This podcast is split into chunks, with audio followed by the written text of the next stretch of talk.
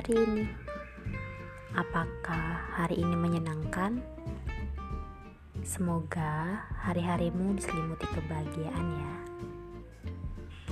Tidak ada seorang pun yang tidak mengalami keterpurukan. Setiap orang pasti mengalami keterpurukan. Jadi, apa yang harus kamu lakukan? Kalian harus tetap berjalan jangan berpikir terus berjalan saja. Jangan terlalu banyak berpikir pada apa yang sedang kamu lakukan.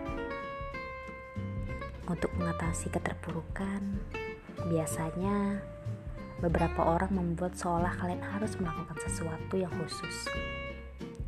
Tapi itu tidak benar. Kamu hanya tetap berjalan saja.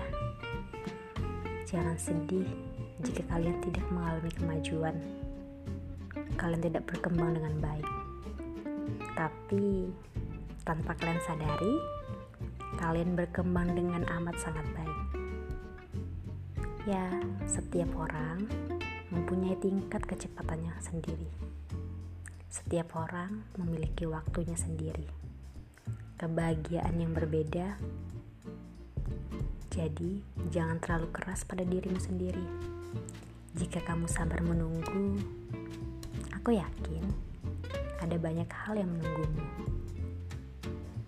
Tetap semangat. Jangan lupa dengarkan terus podcast dari chapter kehidupan. Dan jangan lupa follow chapter kehidupan. Terima kasih.